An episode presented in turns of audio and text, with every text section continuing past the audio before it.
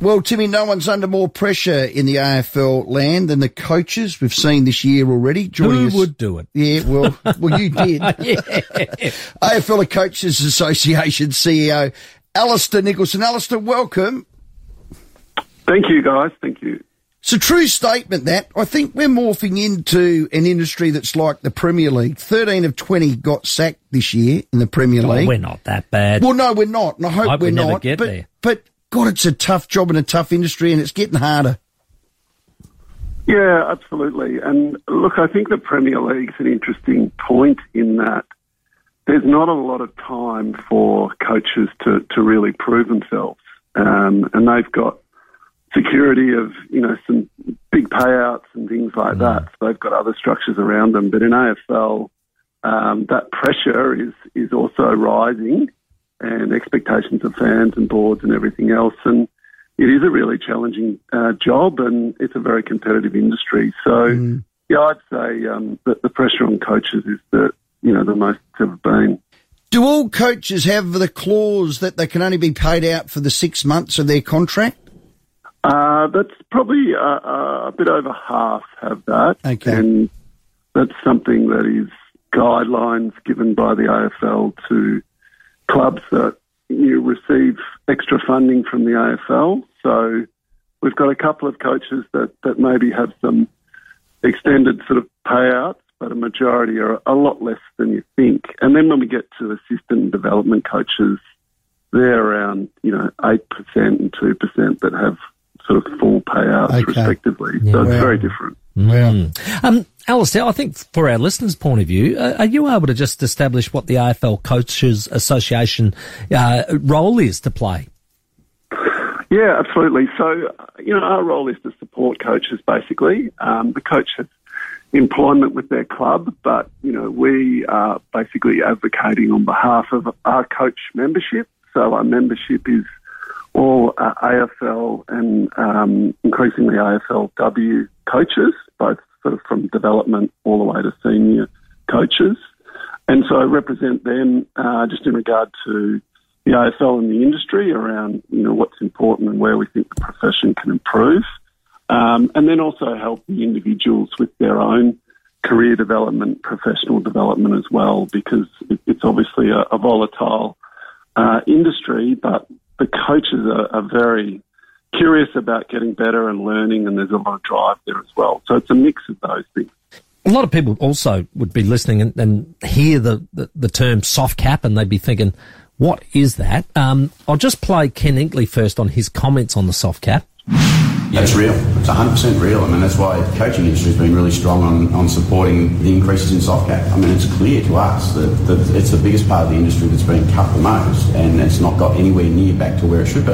And when you have the, the stresses that, that all staff, not just coaches, all staff in the industry have to put up with and, and deal with, that, that becomes real. You know, the AFL have to sit up and take some notice. There's just too many things happening now that would suggest this is okay. He was obviously uh, reflecting on what had happened with Damien Hardwick and Alastair Clarkson. So it's about two and a half million less than what it was pre-COVID.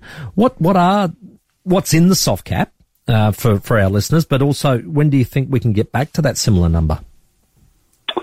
Yeah, so the soft cap is essentially uh, almost the, think of it as a salary cap for your football program. So everything that a club spends on its football program is is listed down, and the idea of it uh, from the AFL that was introduced uh, in 2015 is to get some competitive or some equalisation across what clubs are spending. So in 2019, as you said, it went down two and a half million, and um, it's the same amount of players on the list that you're servicing, and, and the demands and the increasing pressure is the same, but that's rem- remained at a lower level, as you say. So it's something, as, as Ken's then talked about there, is that was okay and understandable during COVID, but now the game has very much come out of that period. And, you know, as we see recently in Gather Round and things like that over in Adelaide, mm. it is um, very much uh, in rude financial health. And the coaches are just wanting their programs to be as supported as,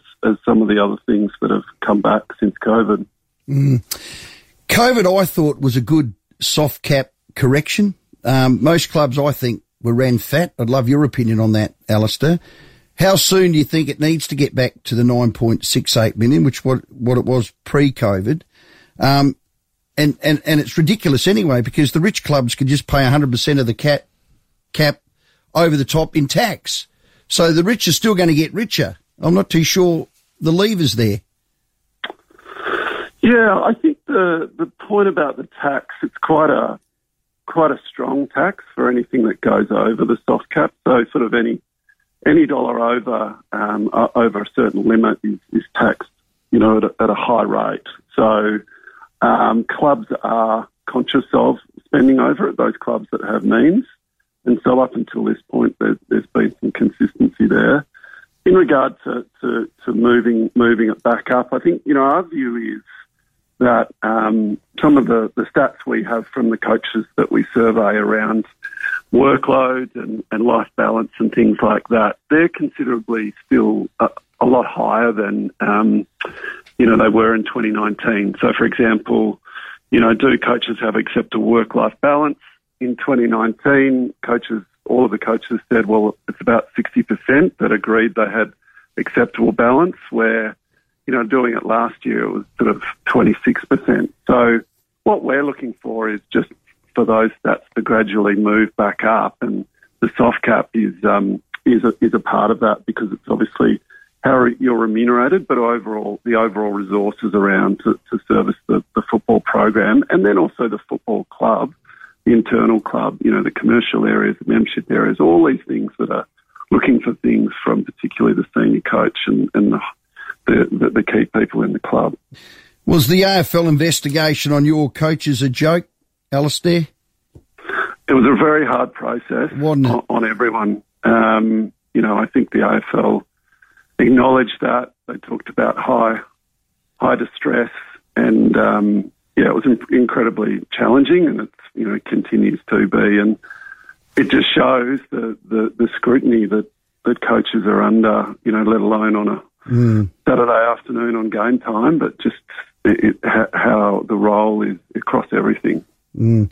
What options do Clarko, Fagan, and Burt have at their disposal to clear their name? I mean, you'd be sitting there, as most of us are, feeling sorry for those guys. They still haven't had their day in the sun, Alistair. It's a joke. Yeah, look, I think those guys will, as they have done through this period, will work with their their legal teams, and um, you know that's something that there's obviously been a move to the Human Rights Commission late last week, and and so they'll be working through that. Um, and I think you know from an individual point of view, they've got their own focuses. Um, Clarko's obviously taken some time, and and Chris working through um, the Lions. So look, they'll continue just to work through that, but um, you know, it's the amount of stress and, and focus and scrutiny, it's obviously, as you've mm. talked about, is considerable. Mm. Uh, Alistair, I did notice here in the soft cap that uh, the spending on mental health is going uh, increasing uh, every year on year, which is great, and you can actually spend more on that. Uh, that's a focus, obviously, for for uh, for the coaches' association to really support these people when there there are tough times.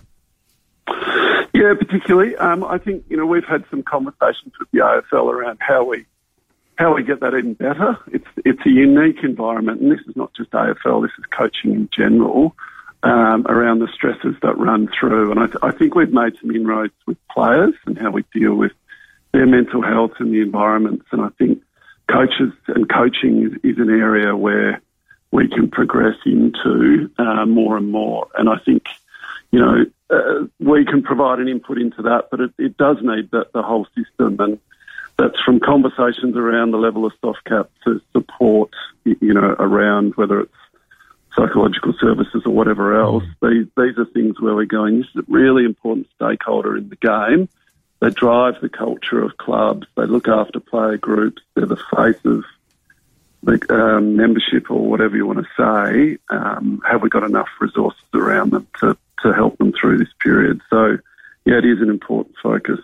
Alistair, thanks for your time. If the players are the number one stakeholder in the game, the coaches are a very, very close number two. And while I'm at that, umpires would make the top 100. Alistair, thanks for your time. Thanks very much, guys. Great work. Alistair Nicholson there, AFL Coaches Association CEO.